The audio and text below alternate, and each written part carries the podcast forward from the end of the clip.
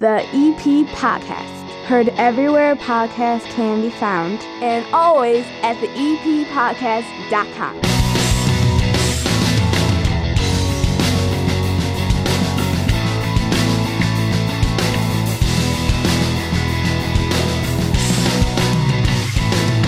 And welcome into the EP podcast. My name is Chris Lanuti, and this is your weekend update, Evergreen Park, a quickie show that catches you up on everything going on this weekend in Evergreen Park.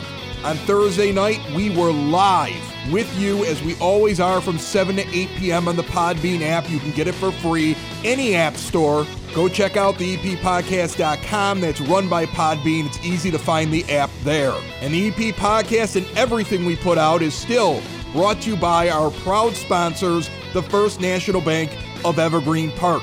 You need a bank you can rely on, one that knows our community and provides customized accounts and offers just for you and me. Count on the First National Bank of Evergreen Park, located in that iconic building at 95th and Pulaski. They are a locally based community bank committed to the people and businesses right here in the EP. And now, when you open up a total access checking account, EP podcast listeners get a $300 bonus. Open the account today at bankevergreenpark.com slash EP pod. $100 required to open, requirements to qualify. You must use that link for EP podcast listeners to apply. Member FDIC. I mentioned we were live on Thursday night, as we always are, and we're able to take phone calls from folks that are listening all over the area. And we took a fun one Thursday night. And if you missed the live show, take a listen. Hi, Chris. Hi, Hannah Beth. How are you doing tonight? Hey, doing good. You called me Hannah Beth. I just wanted to share a positive experience I had in Evergreen Park. I am from Go Mount. Greenwood, uh, a neighboring suburb or you know uh, neighborhood, but I live probably a block away from the post office in Mount Greenwood. And I went there the other day to mail a package, and it was going to be at least an hour and a half. Uh, Ooh. Experience whatsoever. So I took a ride uh, down Kedzie to Evergreen Park, and I was in and out in about 30 seconds. Everyone was pleasant in there. Everyone was wonderful. Uh, I didn't know where else to, you know, give praise to. But since you guys are, you know, Evergreen Park podcast, I thought I'd thought I'd mention it out there and throw a shout out that they did an excellent job. So you got my business from now on. I appreciate it. You're over there in Mount Greenwood. You have a very different life than we do here in Evergreen Park when it comes to COVID. Like you can't travel to different states. You, you they're shutting down. They're shutting down your bars. I think they're going to be asking for your papers when you cross into Evergreen Park soon. We don't care when you come in, but I don't know if you can go back into Chicago. And when, No, I don't think we can might leave. Be, we might be on the ban list soon, where you can't go into Chicago, but you can come in here. It's possible. Lori Lightfoot just passed. I think it's Wisconsin, uh, Ohio, and Evergreen Park for the, the three. I mean, it's possible. You, You never know, know. I was trying to play matchmaker this weekend with a friend from Wisconsin was going to drive down and meet a buddy of mine that lives in Illinois. Yeah. And she's worried, like, But oh, well, can- I'm on the banned list. No, no, yada, no, yada. no. She's only banned in Chicago. She can come here. Well, she's worried about all of Illinois, so she's like, I'm Oh, not that's- coming. That's, rather what are so, you, gonna do? you she just doesn't want to meet your friend. She just That doesn't sounds- wanna meet my That friend. sounds to me like she doesn't want to meet your friend. COVID is a perfect excuse for like blind dates nowadays. It's an easy out. I have the COVID. I can't make it. All right, well that's that's a great call, my friend. Remember, you want to go out to eat someplace. Uh, Evergreen Park, man, open for business. And uh, Sounds great. And we I don't, appreciate And we the, don't have uh, a, we don't have a crazy mayor, so it, it, we're we're we're actually even keel here. Thanks for stopping Have good by. Keep up the good job. I, I appreciate your podcast. You guys are great.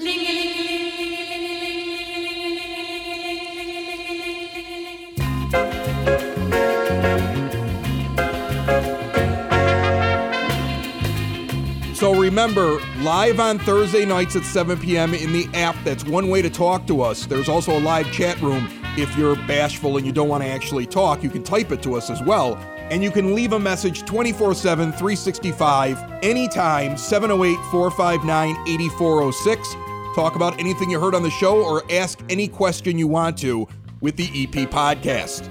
The beginning of the weekend is going to be dry 80 degrees on Friday, 80 degrees on Saturday. Sunday, some thunderstorms expected to come through the area in the evening, and it's going to cool things off next week. So, Monday morning, when you listen to us on demand for the complete 30 minutes of good in a world of dumb that is the EP podcast, there'll be some storms that will bring temperatures down into the 70s, mid to low, and that will last throughout the week. Nice, comfortable, a great time to head out to a patio. Unidad, a Latin kitchen and bar, has a great patio, and they're open now for lunch. 11 to 2 p.m. Tuesday through Friday. And they have an incredible burger. If you have not tried the Unidad burger with the Wagyu beef and chorizo blend, guacamole, pineapple salsa, jack cheese on a brioche bun, you are missing out.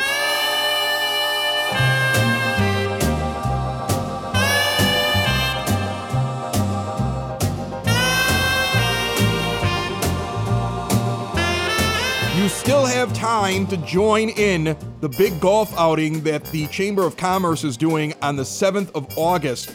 Registration right at 12 p.m., but you want to sign up in advance. Golf, cart, and a barbecue afterwards is only 65 bucks a person. If you just want to golf, it's 60. If you just want to eat some barbecue, it's 25.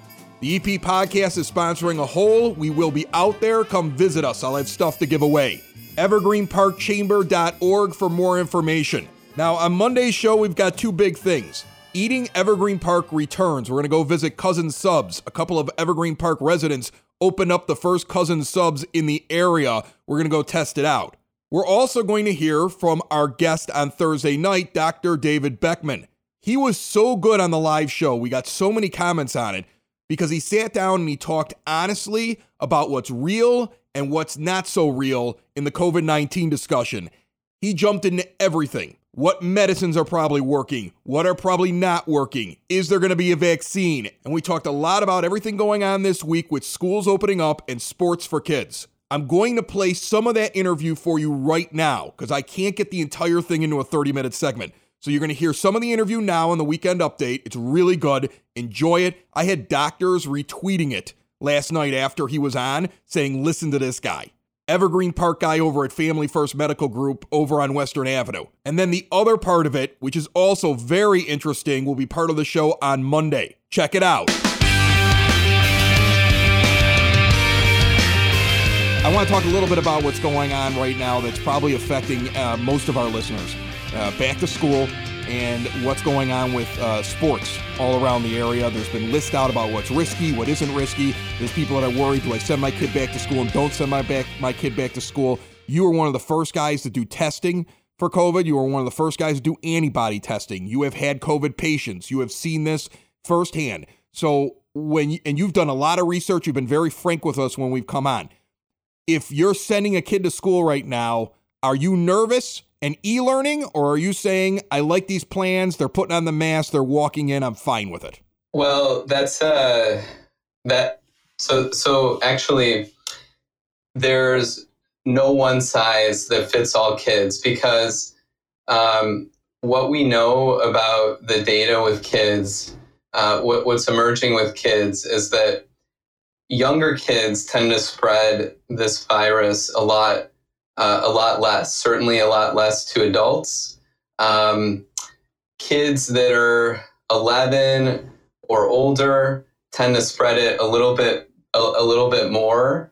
Um, and so if you're talking about elementary school, I think that the risk of spread is a lot lower, um, not only to adults, but even even if kids do get um, get sick, the risk to them is incredibly low. Um, in Illinois, there have been over, uh, I think there have been close to 16,000 cases of COVID in children under 18.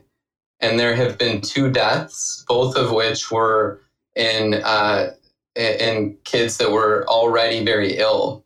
So if you are a normally healthy child, and you're in that younger age group, your risk of getting seriously ill and having complications from COVID is actually lower than your risk of complications from influenza.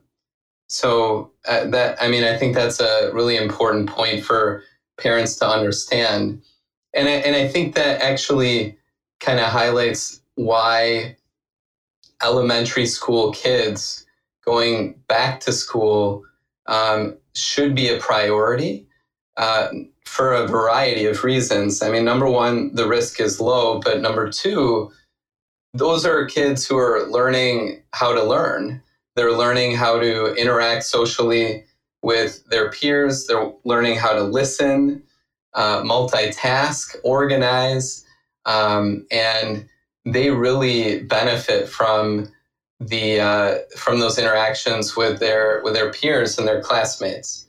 So I think it's a lot easier to make the case for elementary school kids to be able to return. It's a little bit harder, I think, for uh, middle school and certainly high school because, I mean, let's face it, a lot of teens are kind of like, we want to hang out and they're maybe not so keen on social distancing and they might have boyfriends and girlfriends and you know th- those things become a little bit harder to to control. Um, but the flip side of that is that those teens also generally know how to use a computer really well. They're used to screens and they're usually a little bit more amenable to e-learning than littler kids what do, what do you think about the sports shutdowns? And and, and specifically, I, I'm curious about what your opinion was of the list that came out from the governor. And and I brought it up before you jumped on, so you might not have heard me talk about it. But I have a I have a son who's 12 years old. He plays hockey.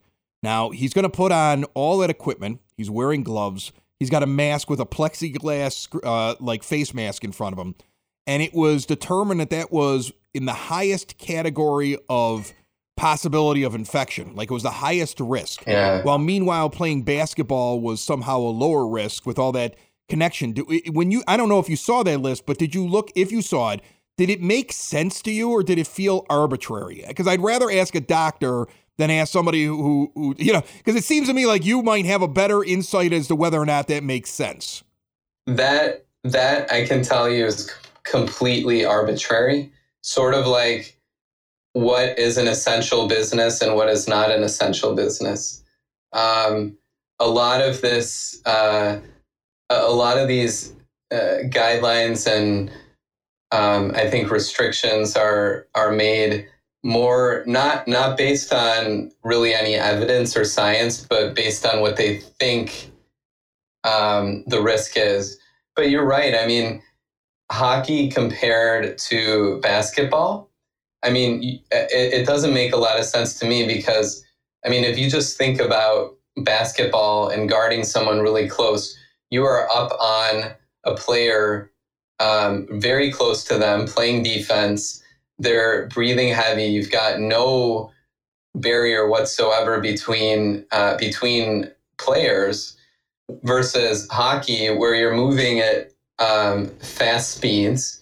You're passing people quickly um, the the collisions and the and the um, uh, and the interactions between players really close are limited. You could even in hockey, you could even make a restriction that checking is something that you know is not allowed um, to even lower uh, lower the risk of the the contact there. So um, that that actually that did jump out at me. I didn't understand why hockey and basketball were on a, a different um, a, a, different level. Um, so so yeah, it's a, it's a, I think it is a little a little arbitrary. And again, this is yet another I think example where it's really the the kids that end up suffering the most. Uh, we know that athletics and sports um, and activities like that are really critical to um, teens, uh, well, not only teens, but kids' um, development, both uh, mentally and physically, um, key for social development as well, um, and also key to mental health. You know, when, when, they're, when you have these activities for kids, they're doing something productive as opposed to potentially being exposed to something unproductive or maybe even harmful. You know what's crazy to me is that I'm in a Wednesday night softball league here in Evergreen Park that the Most Holy Redeemer Men's Club does. I get together with there there are 10 teams out there on four different diamonds and then they play a doubleheader on the one underneath the lights. Everybody kind of stands around and they're keeping a good distance, but it's not like everybody's completely 6 feet apart. Nobody's wearing a mask, and they're all middle aged men into men that are even older than me. I mean, I'm 43, and I would say at least half the league is older than me. Yeah. Meanwhile, I can keep playing, but my daughter got her softball shut down at Mother McAuley when she was working out with the team. They told her, even though we were going to be playing next week, we can't anymore because of the governor's rule. Give me your reaction to that when you when you think about the difference because my group's supposed to be more at risk, right? No question. What about professional sports? You know, uh, MLB started, the NFL is planning to start. Um, they're still debating college football, um, NHL. You know, these are these are certainly just based on statistics. They are certainly um, people who are at much higher risk. Well, I, I shouldn't say much higher, higher risk um, of complications from COVID than uh, than younger kids.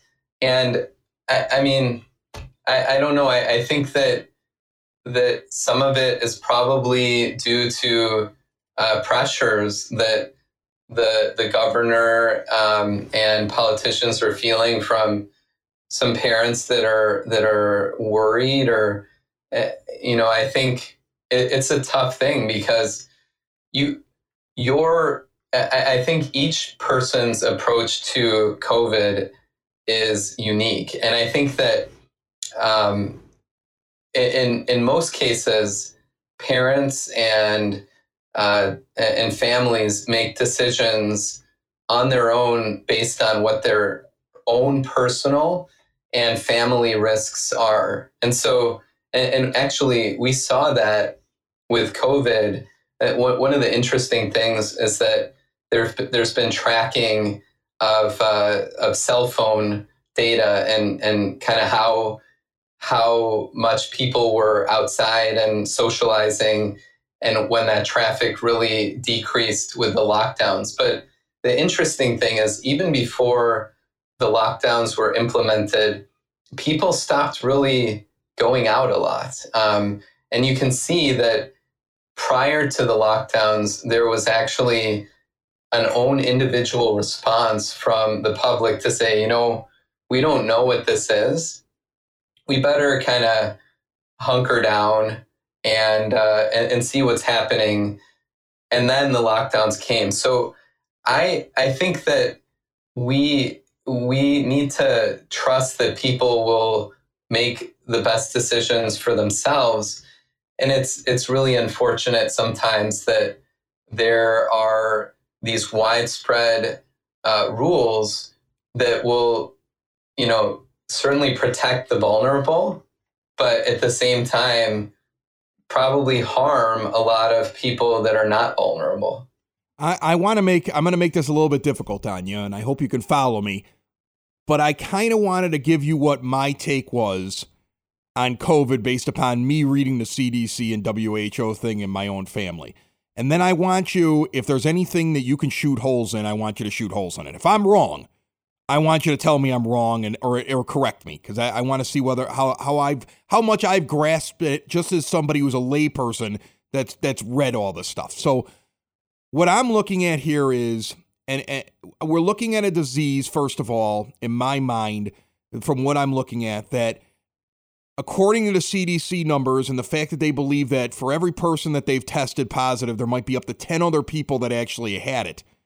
And then looking at those that have died, has a death rate of less than half a percent. Half of the people that are dying are those that are elderly or in nursing homes. And if I'm outside, I could feel far more comfortable than if I'm inside without a mask. And I'll tell you this I've talked to several business owners 95% of their reservations for people walking into restaurants, they want to be outside. I feel like that's the number one. People feel like, you know what? I could take my mask off outside. I could sit at a table with my friends, and I have a far less chance of uh, catching this, but I don't want to be indoors at all with other people with my mask off eating. And and I've kind of probably followed the exact same thing as I've done it. I don't wear a mask when I go play in 16 inch softball. I feel like I'm outside, I'm spread out. Somebody gets close to me. I mean, there's a few times I've said, I've told my parents, like, I'm not going around you because I've been around other people and they're probably been within six feet of me and I could be carrying this. But I also believe that if I caught this, the chances of me even showing symptoms are far lesser than if I'm just asymptomatic and didn't even know I had it. But I still don't want to give it to somebody like my parents because I don't want to kill them. Do you do I sound like a rational person looking at all these numbers or was I wrong on any of that? Uh, no, I'd say I'd say that's pretty that's pretty accurate. The the number of cases there's been a, a range between six to up to ten times as many cases that have already been detected. So certainly a lot more cases than than than we've uh, seen through testing. Um, the infection uh, fatality rate of this um, virus, there, there, there's also been a range. The overall infection fatality rate has ranged between 0.3% and up to 1%. Um, the majority of people who have died, um, 80% of people who have died um, are over the age of 70. You're you're telling me 80% of people that have died from COVID are over the age of 70. Is that because the rest of us went into the house or is that because it's just more deadly for them and if we just took them out of the equation we'd see a far different picture of this disease if we were less than 70 years old? Yeah, um, I, the the 80% i think it's actually 60 uh, 60 60 years old and o- over are are 80%. So I have to correct that. But but yeah, so but 80% of people who have died have been over 60 years old. Um, that so certainly that is a higher risk group, uh, no question. And if you did remove the higher the higher risk group, um, then yes, the infection fatality rate is significantly lower, uh, a lot closer to the 0.3% than the 1%. So, and, and, I think that if you factor in, if you're saying that there are 10, 10 times the number of cases, when you look specifically at people under 18 or younger, as I said, that rate is is lower um, than, or, or, the complications for for those uh, kids under 18 is lower than influenza, and influenza it's zero point one percent. So, um, so it is. Uh, it, it, the the thing that is different about COVID is one of the things that's really different about COVID is that patients that are uh, that are young tend to not be as um, impacted by this, whereas, for example, H1N1 in 2009 80% of people that died from H1N1 were under 65. So it's kind of the, the complete opposite. It's flipped. Um, so so they're, they're two very different illnesses, and there are some very interesting theories about why uh, that may be, why kids seem to be spared and younger people seem to be spared. Um, you know, I, I, we can talk about that if you want, but um, but yeah, I mean, that's kind of what we're looking at. More with Dr. Beckmann on Monday's On Demand EP podcast that comes out every Monday morning when you wake up. 30 minutes of good in a world of dumb, covering Evergreen Park and the surrounding area. And our return to the Eating Evergreen Park segment. Finally, back. A trip to Cousin Subs. That and so much more. We will see you after this glorious weekend Enjoy it, folks. Get out there. And thanks for listening to the EP Podcast, found everywhere podcasts can be found, and always at theeppodcast.com. Look at all those people in this great suburb driving down 95th and Kedzie. What a great place. It's called Evergreen Park, but we know it better as the EP. We're known for more than just the Unabomber. Remember? Ted Kaczynski. You guys might even remember that big old rooster on 95th Street. It's all part of EP's history. So listen up to the EP podcast. You might be asking why. Because we talk about all things and we celebrate all the great things in the 60805. It's the EP podcast. All things Evergreen Park. It's the EP podcast. Evergreen Park. The EP Podcast. Heard everywhere podcasts can be found, and always at the eppodcast.com.